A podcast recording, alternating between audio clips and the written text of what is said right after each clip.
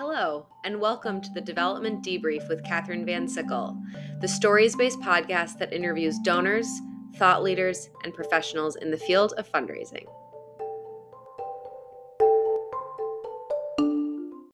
Hi, Chris. How are you? Good, Katherine. How are you? Do you see the boxes behind me? I do. It, it seems like you're packing for a big move. As we speak, I am in the process of packing and moving. Very excited to have Chris with me to share that I'm going to be leaving New York. And actually, as you're listening today, it's my first day at Yale University. I will have moved to New Haven. It's very exciting to think about that being done because there's a lot of work between this moment and May 15th but I have decided to take the next professional step. And so I thought, who better to have on this episode than Christopher, who did it himself just this past summer? I thought we could talk about all of the factors that go into a decision like that. And maybe you could give me some encouragement on how it's going since you have a good six plus months on me with this. Oh, well, congratulations, Katherine. So excited for Thank you. Thank you. Tell why don't you tell us a little bit about what you're taking on at Yale? It feels like a combination of all of the things that I've done along my career and I'm able to put them all together. I spent quite a bit of time in higher ed. I started in the annual fund at my alma mater, then I went on to do major gifts at a complex research institution, Columbia, and then I decided to try working at an independent school and working with parents. And so this role encompasses all of those things. I'll be the director of parent gifts, managing the team that has the parents fund. So there's that piece back again. And then Yale's in a campaign. So we're going to be doing serious major gift work and volunteer management. So all of these pieces are coming together. Well, that sounds amazing, and it and it sounds like they're they're very lucky to have you, given your background. Thank you. Thank you. And it's funny, I think everyone thinks that parents are so different, and I'm just not really sure that's true. I think you're talking to them at a different stage of their lives, and it's a slightly different lens. But I'm excited to see what it's like from the higher ed side. Yeah, I think that's right. I mean, at the end of the day, it's still kind of the core parts of our job. We're trying to learn people, their values, what they care about, and mm-hmm. then share with them how they can impact things. And I worked a little bit with parents when I was at Cornell. And one of the things I always loved working about non alumni parents with the institution was you got to be that introductory face to them in some ways. Like you got to tell them about what's special about this institution. And I always felt like that part was fun to be able to bring that to them and open their world about what what this place is. Um, and I um, love that you already have a Yale hoodie on. I know. I this is my first day that I wore it out because I'm getting excited and I'm super proud to be joining the team. My new boss sent me this hoodie and it made me feel really welcome. So I actually think that's a great tip if you are having someone coming the gesture of sending a hoodie goes a very long way. you made moves, I'm making moves. Let's talk about your process. Are we looking at a year ago? We probably started interviewing last April or something like that. So yeah, actually this is crazy timing. It's a it's probably a year from my beginning interactions with Stanford. To be clear, Christopher lived a few blocks away from me on West End Avenue. We were neighbors. He was at Cornell and he moved across the country to work at Stanford. And I remember asking you, like, are you scared? so far away. Yeah, it is. It, really was far. So, you know, how did it happen? I think I actually saw this opportunity on LinkedIn and I had known someone in HR at Stanford and had just connected with them to try to learn more about what this opportunity was. And just a little background. So the role I'm in now is the Associate Dean for Development with our Office of Vice Provost and Dean of Research, which means I lead the fundraising for nine of our independent research centers, institutes, and initiatives. And wow. so these are the interdisciplinary research parts of Stanford that don't n- neatly fit within any of our existing schools so one of the things I've learned about Stanford is there's never a dull moment and working with nine different centers that cover everything from the social sciences to policy to foreign policy to artificial intelligence. Like, there's just never a dull moment. There's tons to learn here. And, and you know, that's kind of what drew me to this position was that it was a it was unique among what I understood as associate dean positions. It wasn't a traditional school and it offered a lot of variation and complexity. And those are the things that I think got me excited about it.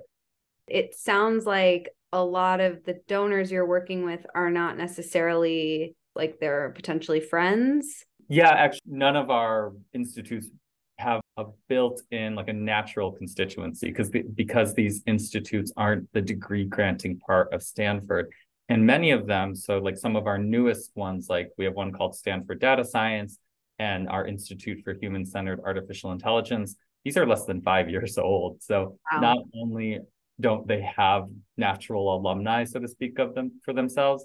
Even the alumni who were on campus 10, 20 years ago, these things didn't exist. And so there's not even a, a place for those alumni to necessarily think to come back to. Uh, so we do have to do a lot of our own pipeline building, or we do a lot of collaboration with our colleagues across the university who work with donors.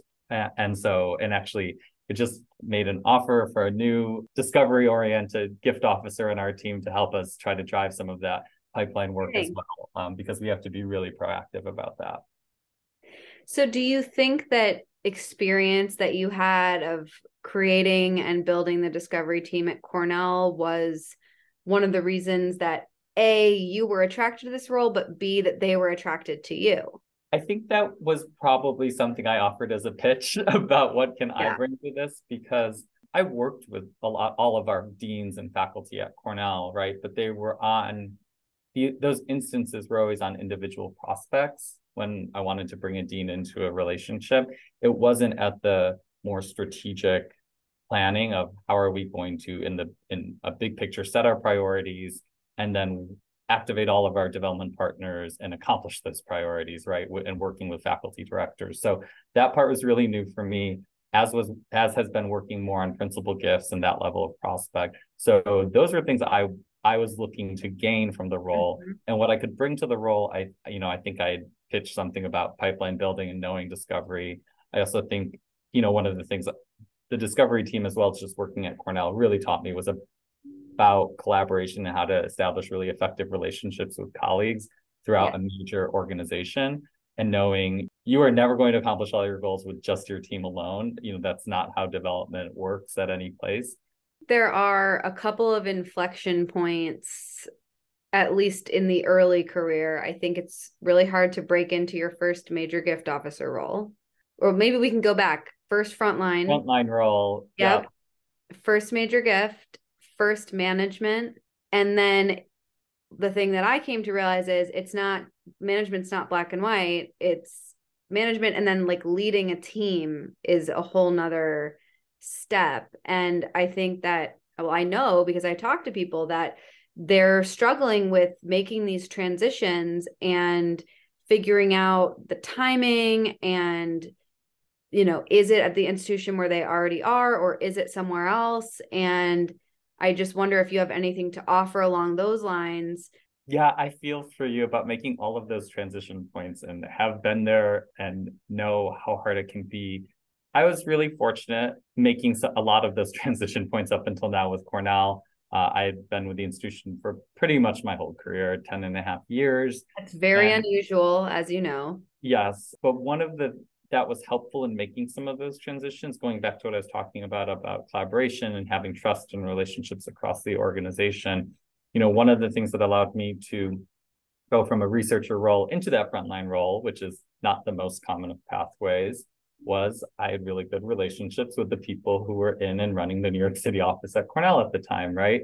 And so when they thought about who did who might they want to bring into a junior gift officer role well, like I had the trust. I didn't have the experience, but I had trust, which might be more valuable in those instances. So, uh, you know, maybe for people who are thinking about trying to make those transitions or trying to think about what that looks like in the next few years, this is where I think not keeping your head down and just staying in quote your lane is really important. I mean, you have to do really well right at the job you have, but you need to be picking your head up and making connections across the organization. And in some roles, how that's structured can be really easy. Like in prospect research at Cornell, it was a centralized team. So I got to work with every major gift officer and every principal gift officer. So the uh, opportunity to connect was embedded in the role. So that made it a little easier, though I still had to be proactive in taking that beyond the work product. Uh, but if you're not in something that allows you that, or you're embedded in a school within a university, you probably should pick your head up and look around and try to make connections and just try to learn about what other people do. I feel like that is kind of how you get started in making those connections and building the trust. And so then when those opportunities become available, people might think back to say, oh, I've had really great conversations about this person. They have a perspective, they're good at their current job, right? And those are the elements that might allow you to make a transition to something you haven't done before. Definitely, completely yeah. agree with that. Now, if you have to move, right, I think you have to, this is where in those first interviews, if you, you, you know, you're going through a screening interview, you know, I would press on the values of the organization it, because that's going to tell you maybe how open they are to taking a risk on a candidate. And I think I was probably a take a risk candidate for uh, Stanford, and I appreciate them and my boss uh, being willing to do that. Um, but it's I, a mutual risk, though. It's mutual risk, but I but I think you know there are certain organizations that are going to be more okay with that and are going to say it's okay to take someone who has potential and we're going to help them along the way. Uh, and so you want to be asking those questions, right? Like how open is the organization to um, new ideas or new people or what kind of risks does the organization like to take right you want to hear that out um, because even if you get through the interview process you don't want to and and you know it's a transition job for you it's that next level you don't want to get there and then not have them have the the patience and the understanding about what what you need to be successful yeah that's why i think it's so important to be really open and honest from the beginning because that way you're both going to be fulfilled when you ultimately get the role and go there. Because if you're just trying to say everything that you think they want to hear to get the job, when you get there, you're not going to be happy. No, absolutely not. you need to just be honest. Um, you know, I I was that way through the whole interview you know, at one point someone had asked me, what's your experience with principal gifts? And I had to say, none. I mean, I work with principal gift officers, um, but did I work on principal gifts? No. Right. And so I was honest about that in the interview process. And even as I got started and working with colleagues, just saying, like, here's where I, here's my gap, or here's why I came out here, you know, and what I wanted to learn yeah, I think the honesty is important. And I think people respect that rather than you try to cover it up. And if they don't respect yeah. it, again, that's a place where that's not a good match, right? If you need to grow yeah. and they aren't okay with that, it's not a good match. When I got my offer, I said, I'm scared. This is a much bigger job than I have now, and it's going to stretch me in a lot of ways. And the response to that was, good you should be and i would be worried if you weren't you know like yeah I so i think that's a great sign i think that says a lot about yale and the culture Uh, i think i love the questions that you put out that you talked through but tell me more about developing the relationships with the stanford colleagues like through the interview process but also like in the early days like how has it been figuring out a whole new culture and institution people wise you know, this is where being a gift officer is really helpful. it's just about like going out and meeting a bunch of people. You know, here at what I found at Stanford, what was nice is I think the cultures between Cornell and Stanford are quite, they translate pretty easily and started to write try to meet everyone. Like I spent the first week going through like classes and trainings and just trying to get that out of the way because I knew where the real work happens is finding all those partners who impact your success. And exactly. getting to know them in that transactional way but just say like what is your story with stanford? What have you come to appreciate about the organization? What do you learn? What do you what are your challenges right try to understand where everyone is situationally and i think getting that whole picture helps and now that you're nearly a year in are the people that you thought were going to be, you know, close colleagues or people that you work with all the time, those people, or did it turn out a little different? everyone here impresses me because they have such a strong work ethic and they do right by the prospect and they do right by the institution and they do right by the team. And I find this pretty true in every interaction I have. And I think like that common set of values and where people are operating has made it really effective to have great partnerships. So, uh, you know, we work very closely with our principal gifts team, but I think, um, you know, other teams that are we work closely with our like our donor relations team, and then there's a central university major gifts team. Um, so all of those people are probably the most common collaborators. But what's nice is, you know, I have regular check-ins with my counterpart at the humanities and sciences school, right? Um, just because our worlds do cross over. And so it's just like nice to keep that pathway of communication open. As people think about making the next step, whether it's at where they are now or going to somewhere else what do you think are like we had kind of talked about this before but like what do you think are the i don't know maybe five things that they should be considering when they're looking at that job description i think one needs to think about their priorities and not in both life and career and i, I think that sounds maybe corny. And of course, I would do that. But with priorities means you have to think about trade offs. And so it can't just be, oh, this job is, it pays more than my current one, or it lets me manage people and I, I can't do that here. You have to, going to be a Debbie Downer here. You have to think about all the things you're going to give up. And that, and that when you change an institution and job, and I'm sorry to say some of this to you as you go into no, it. I'm captivated. you're, it, you're opting into uncomfortable feelings that we normally avoid. You no longer know everyone, uh, so it might be lonely. You don't know any, where the pencil sharpener is, so you're uncertain. You don't have the long-standing track record or relationship, so your your currency is low, right? Those are uncomfortable things, and that's not to say you shouldn't do it. It's just to say, are you in the you know your own psychological space that those are trade-offs worth making? So if you feel secure that you can handle those or you have a roadmap to how to uh, address those, that's that's great. And that probably means you're ready to do that.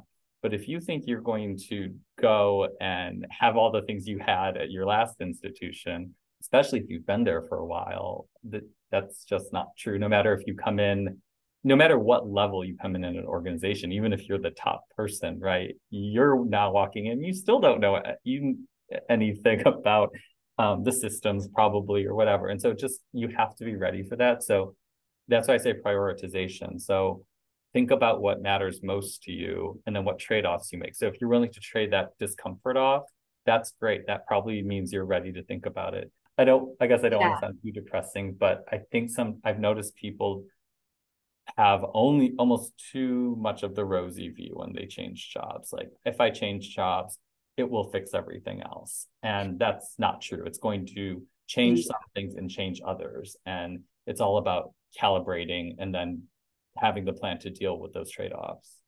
What you're really talking about is the intangibles. And like you were saying, like the currency, you know, you have to prove yourself, you have to build trust, and all of those things take time. I'm also interested though in some of the tangibles, like who's your boss going to be? what is that connection like what is that person's style and and that is hard to figure out in interviews especially if you're on zoom so like i went there in person. Did you fly out? I did. So i think that's really important. Also like who's going to be in your portfolio? Like is there high opportunity for success within the pool that you're working in?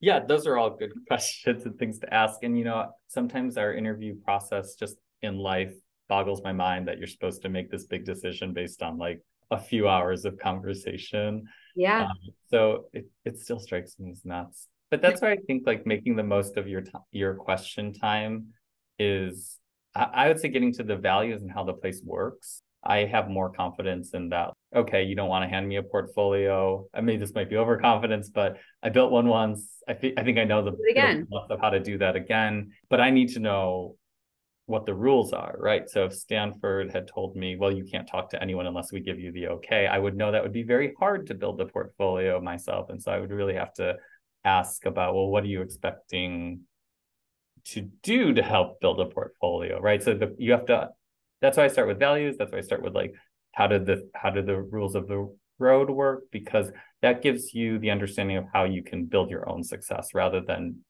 focus it externally right? You like so much of your success is you trying to figure that out. So to be clear what you're saying is every interview is 100% two-sided.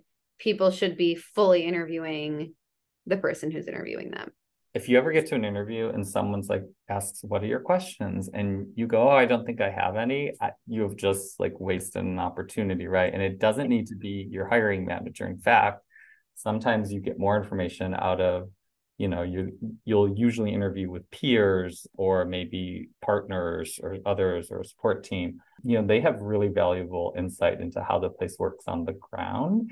And that's where you should really get into some of the nitty gritty about how portfolios work how are things assigned what um, you know what is the organization's uh, culture like right? Those are people who are going to have a interesting i think and valuable read. And so again you should always be asking and even if you ask the same question of multiple people that's actually probably a great little experiment to see i was going to say yeah that was a tip that i got and i did it and i got consistent answers. Yeah yeah. Do you have a couple of questions you'd like to make sure you ask everybody? Expectations. I like to ask about working style. I like to ask about how do you handle a difficult conversation internally and externally because all of those things are going to happen mm-hmm. inevitably we're all going to mess up at some point and you want to mm-hmm. know that this person's going to support you through the mistakes mm-hmm. too not just the mm-hmm. successes mm-hmm. yeah yeah i think those are good ones to press on there's you know 101 things to think about on the professional side as you think about making a move but also literally moving. And so i want to talk about the personal side of going to a new community and what that feels like. I, I don't really know if i've ever heard anyone talk about this. I moved around growing up so i saw it myself but it feels like it's happening less now in the world of Zoom and remote. And it feels almost old fashioned for me to be packing up my apartment and moving. Yeah, I feel like there's data showing decreased mobility actually in the country um, for a whole host of reasons. But yeah, moving. oh, I grew up in the same house for forever. Um, and then moved to New York oh, City, wow. I would never leave. So I actually haven't been super mobile mm-hmm. myself. Again, I think like understanding, being clear eyed about trade offs. So, mm-hmm. you know, my now fiance and I, I was asking him to move across the country. And I only looked at the opportunity because he had said, you could look at you know, we could look at the bay like he, right must envision living a ton of different places that but, was pre-approved right that was pre-approved in some ways but then when it comes down to it and you have the offer and you're thinking about it and it's asking somebody to move for you, like that was probably the biggest thing in my psychology I had to think through is this is the first time I'm as- asking someone to pick up their life and move. And we didn't know if his work would be okay with it, right? And thankfully they were. But I remember saying to him, if you are at a point where it's just too risky, it's too uncomfortable, we can stay. I will not hold that against you. There will be no regrets. We will figure something out. I I mean, I was happy at Cornell too, so it wasn't yeah. like I was running away. Um, there are opportunities in New York City, so I assured him like everything will be fine. And actually, I think you know, in a weird way, that kind of gave us the trust that we could take that step together. My priority there was my relationship, not the job, and I would have walked away from the job if needed. So I don't know, again, know what you want and then be willing yeah. to walk away from anything that's not that. Now, on the plus side, it was really great to come out here. And I think actually, in some ways, it made us stronger. Because well, you got engaged. Got engaged, yeah. So, um, yay. Thank you. You know, we had met in our early 30s. And so we were more established. We'd both been in New York a while and we had our lives separately, kind of, when we met, right? Mm-hmm. And now mm-hmm. we've come out here and we're creating like our life. And so it's just actually kind of cre- given us a unique opportunity that I don't know that we fully anticipated at first, but it's been it's been fun and it's been what we call it our adventure. Uh, you know, because we're very open minded. We don't know how long we'll be here. Maybe we'll be here forever. Maybe we'll go back to New York. Maybe something else will come along. And so that part's been, again, like really, really great. It's been fulfilling. You're right. Like when you're asking someone to move, that there's a whole nother layer there. And then also, you know, you don't have kids mm-hmm. at the moment. And that's a whole nother layer too of like their education and all of that for me, I'm a single person going, and in a way, so I'm not asking anyone to move, but I'm also going into this really feeling like I want to make this work. I want to build a new community and have my own adventure as well, because when you're making a decision that big, it's not flippant and it's not temporary so that's been something that I've been thinking about a lot is like, how can I rebuild my life? Like, what are things that I can do right out the gate to feel comfortable, to feel like I'm at home? And I know that will take time. I came from a group of friends in New York that they, we were family, right? We saw each other multiple times every week. Yeah. It it was tight. So to come out here and neither of us really knew anyone, that was a big risk. We had a plan. I mean, not a concrete plan, but basically, we just said we're going to have to say yes to everything. So you meet someone, they invite you out, you say yes. You get invited to a party, you're tired, you say yes, and you go. And it worked. And, you know, we have made a lot of friends here, actually. But though on the plus side, I will give California this. Uh, so it's easier to meet people here. They are outside and happy. yeah, they're they're it's a different vibe than New York. And I would say easier to make friends uh, out here. So that's been yeah. a plus in this community, but had to be very conscious. I mean, starting a new job, I don't know about you when you start a new job, it's, it's tiring. My new boss actually had told me, she said, you know, when you start a new job, you sometimes you're just like physically tired because you're learning so much and you're on. And so that makes it hard to sometimes want to say yes to being really social, but too bad. Like you have to go do it because I think the flip side is if you don't do that, in a month or two and you don't know anyone in the new community, you risk feeling lonely. So think ahead. Right. Think what you're going to have to you might encounter based on today's decisions and and plan accordingly, I guess is one of the things I've learned how to do in recent years is how to be alone and be comfortable alone and whatever. So I just think it's going to be different. I think if I try to compare it, I won't I will be unhappy. Yes. Yeah. I think that's the right. Don't don't try to compare it. You're don't try to compare New York City to anything in this country. That's very unfair to everywhere else, I think. The the plus side I think is when you push yourself out of the bubble out of your bubble as it is now, is mm-hmm. you give your chance yourself the chance to meet new people, to learn new things, to learn new things about yourself. And I think that's also really great. Yeah, I've had people tell me that you need to give it a whole year. So that's why it's kind of amazing that you're at that point right now. Well, only eight months into San Francisco, but yes, there are just ups and downs, right? That's just. But you just said you have a lot of friends. So again, we're lucky. Yeah, we're lucky. But that say yes, you have to get out there, right? Yeah. You know, meet making friends this is what New York taught me, right? You just have to like meet there are like super connectors, I think, in every network, the people who know everyone. And if you meet one of those people, they'll connect you to like a billion. That people. is so true. Yeah. And I love what you said about like no matter the outcome, you've gained this experience, you've gained this context. Like I think context is so important as you build a career of knowing, oh, this is similar to this thing or different to this thing. I like this because of this. That, mm-hmm. you know, you don't know the questions to ask if you don't have experiences that show you a different viewpoint. That's a better framework than trying to search for some kind of perfect role, which again, I just doesn't exist. Obviously, we're both doing it. So we, I guess, endorse it. But what would you say to someone who's thinking about taking a risk and making a big move kind of where i started and saying like know your priorities and then know your trade-offs and be not just comfortable be confident in them i think when you do that you'll know what's right and you won't feel like you're bargaining away something how about you? What would you suggest to people?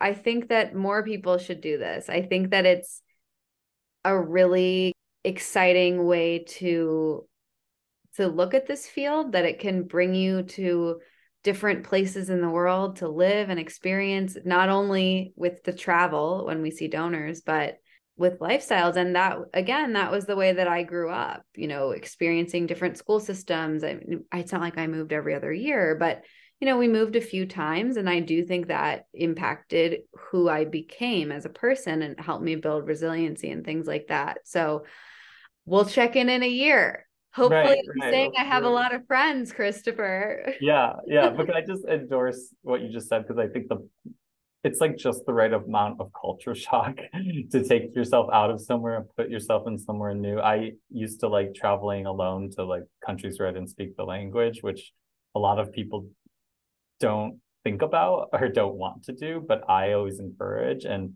I think just moving somewhere too that isn't like where you've been, yes, I think it can make you like a better person and again teach yeah. you. I just want to like plus one on on what you just said there. Good, good. Well, you were the first or the second episode, Christopher. And so you've answered what do you know for sure? And I remember what you said. You said that success is not possible alone and that you need your colleagues, which you also said in a different form earlier in our conversation today. So I know you still know that for sure. But is there anything else that you want to share that you know for sure in the context of making moves or just life as of May 2023? Patience is really important. And I am not someone who's ever been known for patience. But I would say when you're making the transition, you have to be really patient with yourself, with people around you, with the situation, and try to figure out again in those interviews are you going to a place that will be patient with you? you're engaging in the right process, right? It, it, again, it's like fundraising. Like you know the process, like discovery. If you reach out to enough people, people will say yes to meetings. You will find them, and I think that's true about picking up your life, career, personal, otherwise, and moving it. It's it's that it's it's a transition, and to your point, it's probably going to take at least a year. Everyone told me at Stanford I could be the new kid for at least three years, so I'm holding on oh, to wow. that. Okay so you know you have to give yourself that patience and grace and you have to make sure you have the people around you that have also agreed basically that you will get patience from them as well and you know that's something i'm really thankful to have here is my dean my boss my colleagues around me no one's even seemed frustrated when i make a mistake that is due to not, me not knowing something or being new. You know they just kind of understand and they help me learn and we grow together i guess but that's that's a really important thing i think when you're going to take a big risk like that. I'm happy that you're happy there. I'm grateful that i could share this moment of transition with you today and congratulations. We'll, we'll all be cheering for you and so excited to see to hear what comes i always love that you bring your own experiences into these conversations and so it's fun to learn with you now that since you've had the podcast, I think you've you've been through Columbia and Chapin and and now Yale. And so it's fun to learn through you about these places as well. There's a lot coming ahead. Season 11 is going to be great. And I will continue to share honestly and openly. Thank you so much.